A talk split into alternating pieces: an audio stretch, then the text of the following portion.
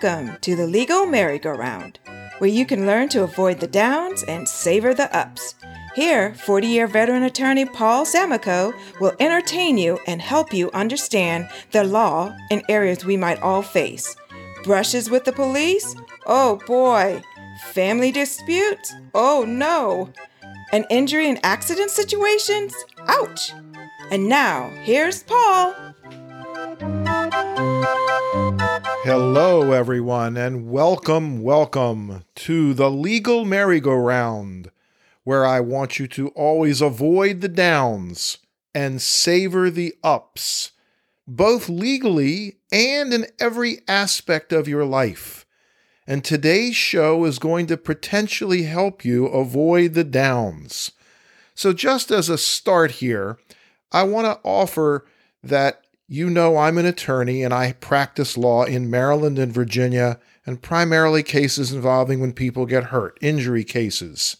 But I want to share with you that if you have any concern about anything at all in the law, I'd like you to contact me, and you can do that through your uh, ability to get onto my website and send me a message. The website is www.thelegalmerrygoround.com where then after I get your message, I can refer you to an attorney that you can trust.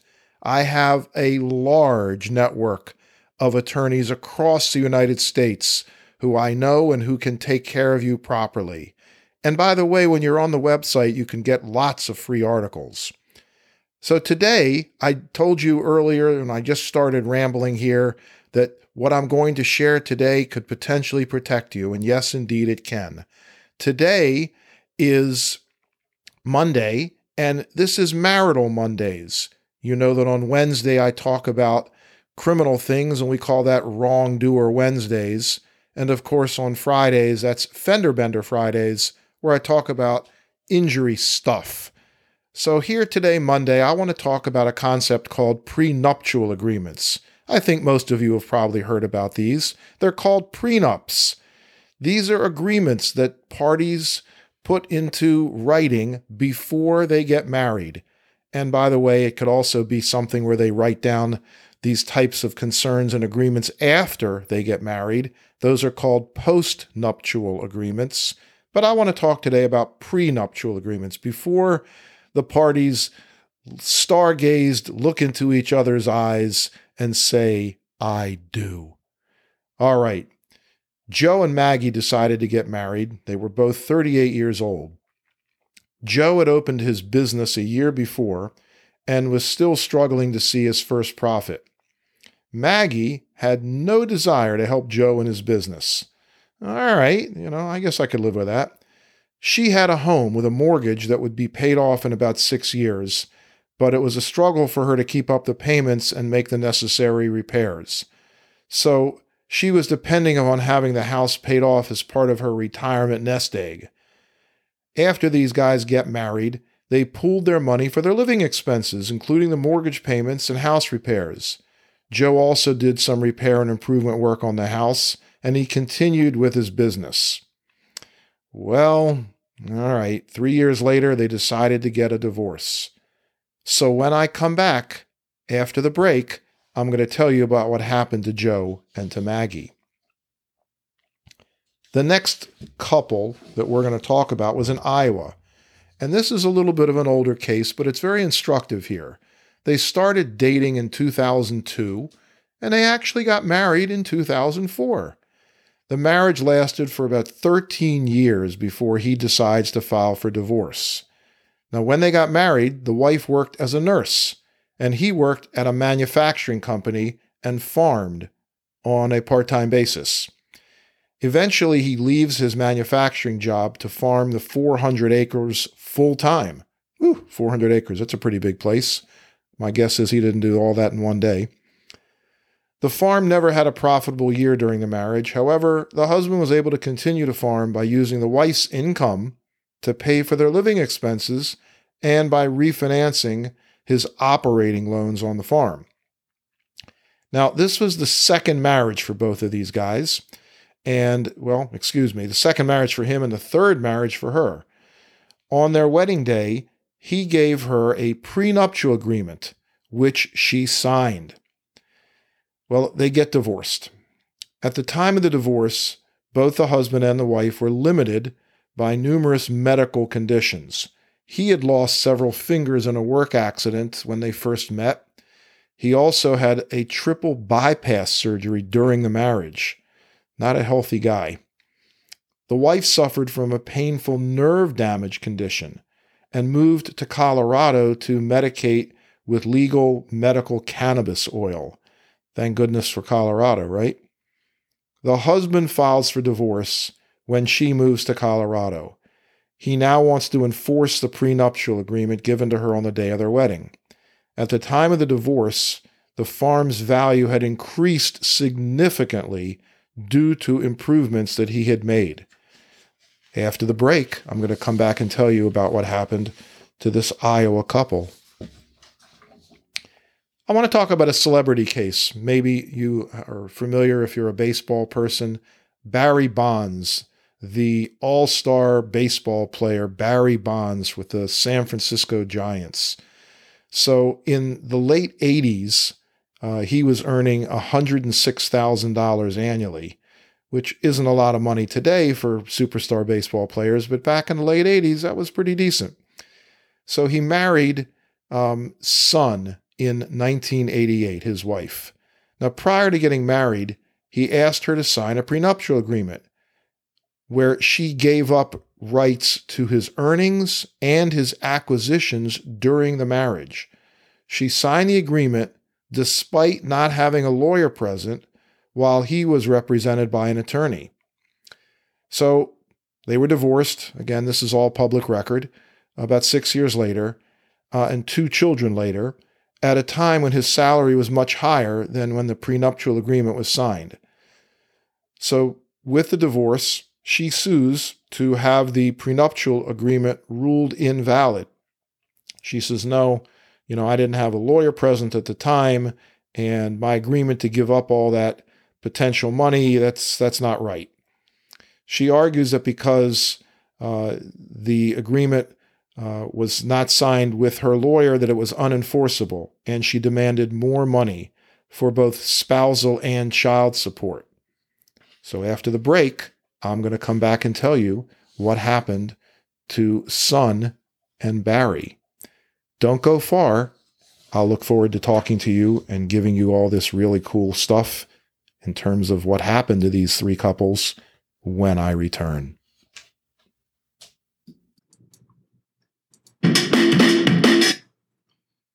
You know, one of the funny things about life is that you never know where you're going to be.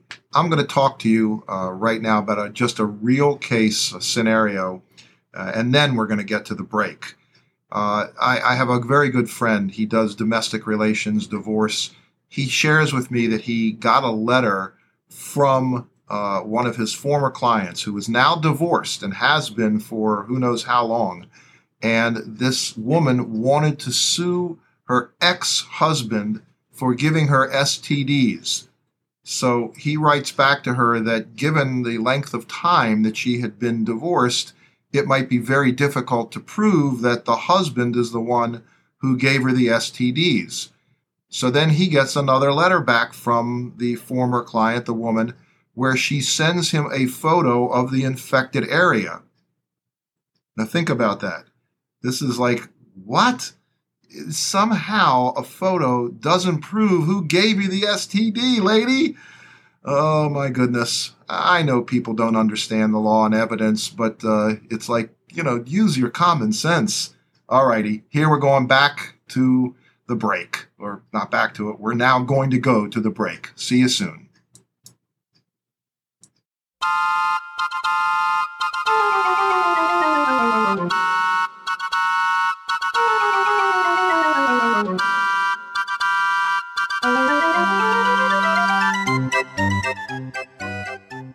Okay, it's break time here on the merry-go-round. We want to give you value. So, do you need an attorney for an injury case, or a criminal matter, or something involving family law? Mr. Samakow has the answer for you. Go to our podcast website, www.thelegalmerrygoround.com. Again, That's thelegalmerrygoround.com and click on the referrals tab. Then either fill out the form or call the telephone number where you can leave a detailed message that Mr. Samakow will pick up, and you'll get a response with a referral to an excellent attorney in your area within eight business hours. And the referral is free, no charge to you for this referral. So, again, if you're looking for a lawyer that meets the highest standards, Paul is going to hook you up and every attorney he refers to meets the highest standards, and Paul has checked them out for you. If you like what you're hearing from him during these shows, you know he's going to take care of you.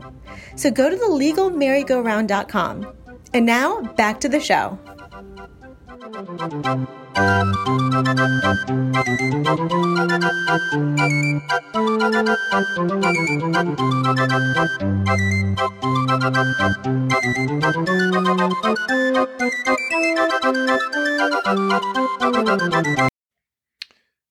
we're back. Hope that you enjoyed that little break. So, listen, at the very beginning of this program, I mentioned uh, about going to my website where you could download free articles. In fact, there's absolutely an article that you can download here if you like this topic prenuptial agreements. Uh, when you go to my website, www.thelegalmerrygoround.com, I'd also ask you to do one more thing. Subscribe, please, to this podcast because this is a relatively new show for me, and the success of it is it is absolutely your support, and you subscribing to this would be very, very much appreciated. I want to tell you about Joe and Maggie. They were 38 years old when they got married. Uh, she uh, she had no business and uh, no interest in helping him with uh, the business that he had opened a, yeah, about a year before they got married. And this is the lady that had the home, and she wanted to pay off the mortgage so that this would be something that she could count on in her retirement. So shortly after, I guess about three years or so, that's pretty short, I guess, for a marriage. I guess they just didn't didn't click after that period of time. Um, they decide to get married. After uh, they get married, um, here's what happened. Maggie otherwise could claim, uh, and she did, part of Joe's business, and Joe could claim part of her house. The financial consequences of this, however, were such that if Joe's business is successful, he might have to borrow money to pay off her interest in his business because she gets part of it. Uh, this may get him in debt over his head and cause him to lose his business. Or he might have to even sell the business to settle the divorce case. And on the other hand, Maggie might need to refinance the house if she wants to buy out Joe's interest and keep the home. She might not be able to handle the new payments and might have to sell the house.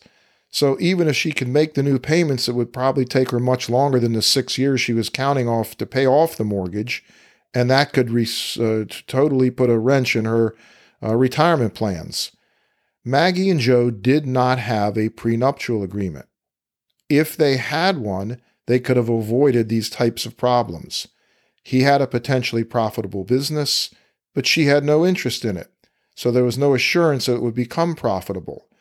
Maggie had a degree of security in her house, uh, and Joe would have had no interest in her home if they weren't married. A prenup could have been written where Maggie would give up all of her rights to Joe's business uh, in the event of a divorce, and vice versa. Joe could have given up all rights to Maggie's home. This would have preserved her retirement security and Joe's profits from his business. But they didn't have a premarital agreement. The story that I read didn't tell me what happened. Uh, perhaps they just probably intelligently agreed to just walk away and leave them as they leave their situations as they were before they got married. But wouldn't it have been nice if they had that certainty? The second case I talked about, the Iowa couple dating in 02 and married in 04, well, um, under Iowa law, prenuptial agreements are valid if they are executed correctly prenuptial agreements are enforceable even if it's a bad deal for one party. So, a prenuptial agreement, so you'll understand this a little bit better, is not enforceable. You cannot enforce an agreement that shields you or the other from assets of your spouse if the person did not execute the agreement voluntarily, if the agreement was unconscionable when it was executed. Unconscionable, what does that mean? That means it's just ridiculous. It's just off the charts stupid. It means that it flies in the face of reason and common sense and fairness. And a prenuptial agreement is not enforceable if before it is signed, the person was not provided a fair and reasonable disclosure of the property or financial obligations of the other spouse. So if we sign an agreement and you don't know that I'm a millionaire, or if we sign an agreement and you don't know that I'm a million dollars in debt, then that agreement isn't necessarily going to be enforceable. And it's not enforceable if the person didn't have or reasonably could not have had an adequate knowledge of the property or financial obligations of the other spouse. To determine if such an agreement is procedurally unconscionable, I mentioned that word, explained it, the court is going to consider factors as whether the uh, other whether both parties had attorneys, the legal and financial expertise of the party challenging the agreement, the amount of time before the wedding that the party had to consider the agreement, and any fraudulent practices to encourage the other party to sign. Okay, so again, you know, we have this situation where uh, this couple was married, uh, and I guess what, three years later, we said they got divorced. Um, both had been married several times. So, what happens here? The lower court found that the wife had no time to consult an attorney before she signed, and no financial disclosures were made. Okay, well, that's not cool. The husband signed and dated the agreement three days before the wedding, but the wife said that he presented it to her on the day of the wedding. We'll talk about, you know, a little pressure there, right? The court found that there was no time for her to consult an attorney. The court found that the wife didn't have any specialized knowledge of legal or financial matters. A final blow to the husband's case was the lack of any financial disclosures. So here's this guy, he prepares this agreement, he walks down the aisle and says to his wife, Oh, by the way, sweetheart, uh, sign this and you're giving up all your rights to anything. And she says, uh, um, uh, the, mm, uh, okay, all right, where do I sign? The agreement was unconscionable. Therefore, the contract was unenforceable and the property could be divided without regard to the agreement. The court found that the wife was entitled to half of his net worth minus assets or support already awarded to her. Prenuptial agreements are contracts, and generally they are enforceable. This was an example where, uh uh-uh, uh, not so no enforcement. So the third case I talked about before the break was about Barry Bonds. Barry Bonds, home run king, San Francisco Giant. He gets married, his wife's Sun. Eventually they get divorced. The case went to the California Court of Appeals, who determined that the prenuptial agreement was invalid, meaning Sun gets half. He appeals it all the way up to the California Supreme Court, who rules in his favor. He says the, they say the prenuptial agreement is valid, deciding in favor of superstar Barry. The court concluded that the prenuptial agreement was entered into voluntarily and it was fair to enforce it. These agreements are often very, these rulings are often very fact specific. So let me give you some information that might help you if you are betrothed but not yet walked down the aisle. When a couple gets divorced, the parties are required to divide up their property. If they can't reach an agreement, the judge decides who gets what. Now, most states have guidelines that the judge must apply in making the decision.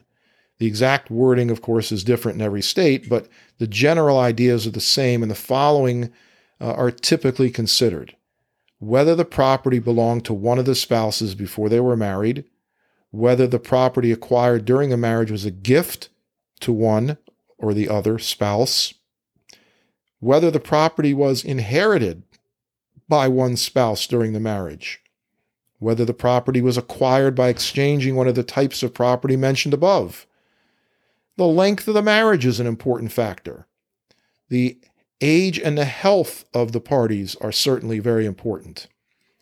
Each party's financial circumstances, including their income, their occupation, their education, and their training, and their employability. So, this is pretty clear. If you've got someone who never graduated high school and could barely read, and is an agreement is pushed in front of them, well, okay, you know, that's not necessarily fair. Each party's contribution to the acquisition, the preservation, or the appreciation of property. Prenuptial agreements can be a great tool to preserve wealth that's brought into a marriage. These agreements have to be in writing and must be signed by both parties. They're unenforceable if a party didn't enter into it voluntarily, if again it's unconscionable when it was executed, or the party wasn't provided a fair and reasonable disclosure of the property or financial situation of the other spouse, and had no way of knowing about this information. So I would strongly recommend that if this is something you're looking at, you absolutely go get an attorney to assist you with this. Prenuptial agreements outline property owned by each of the future spouses and the property rights available for each spouse if the marriage ends. This is clear that it can be very fair. Now, sometimes couples will make this type of agreement after getting married, when again I talked earlier about something called a post nuptial agreement. Folks, many people uh, get the idea that marriage is going to be sensational, it's going to be forever. Um, I'm not trying to throw water on the happiness of the event, but 44% of marriages, that's the stats today, end in divorce. And it's even higher for second and third marriages. Almost 67%, almost up to 74% of the time, people that get married, if uh, you will, uh, don't stay married. Um, eventually, one of you will die, and the idea, uh, idea of a prenup or a postnup begins to sound like a good idea.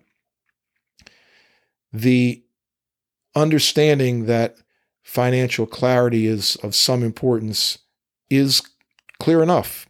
A valid prenuptial agreement can reduce conflict when a marriage ends in divorce or death.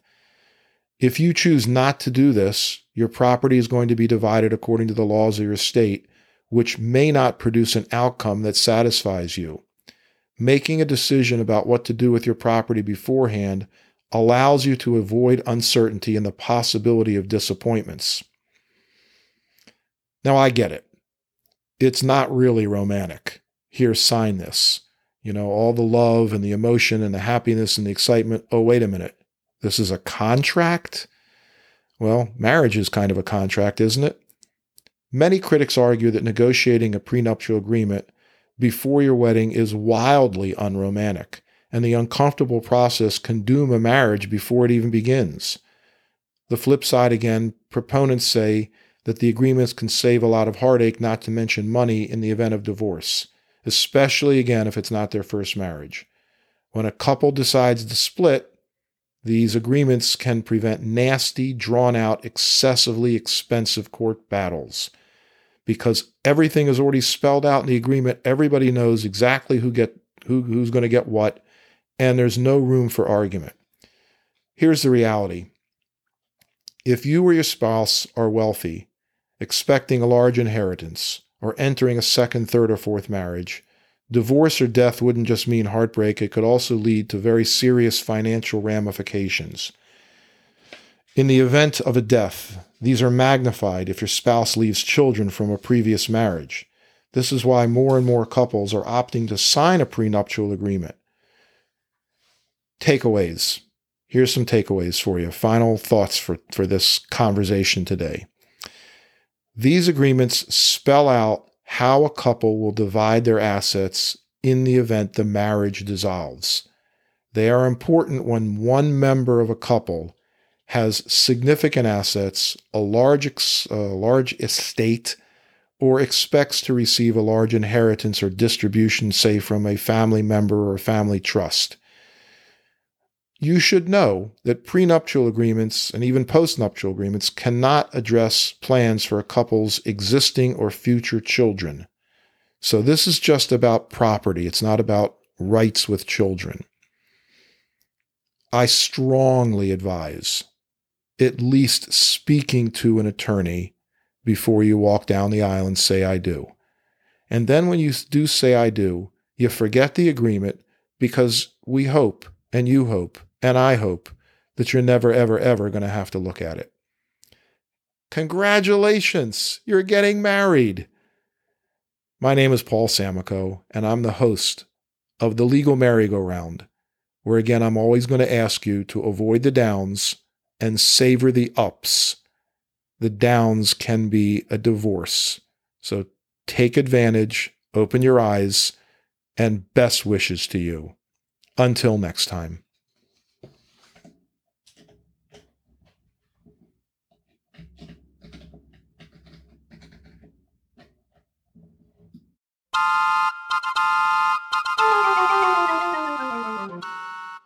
Thanks for listening to the Legal Merry-Go-Round. We hope you enjoyed our show. Tune in next time to get a better understanding of real life legal situations.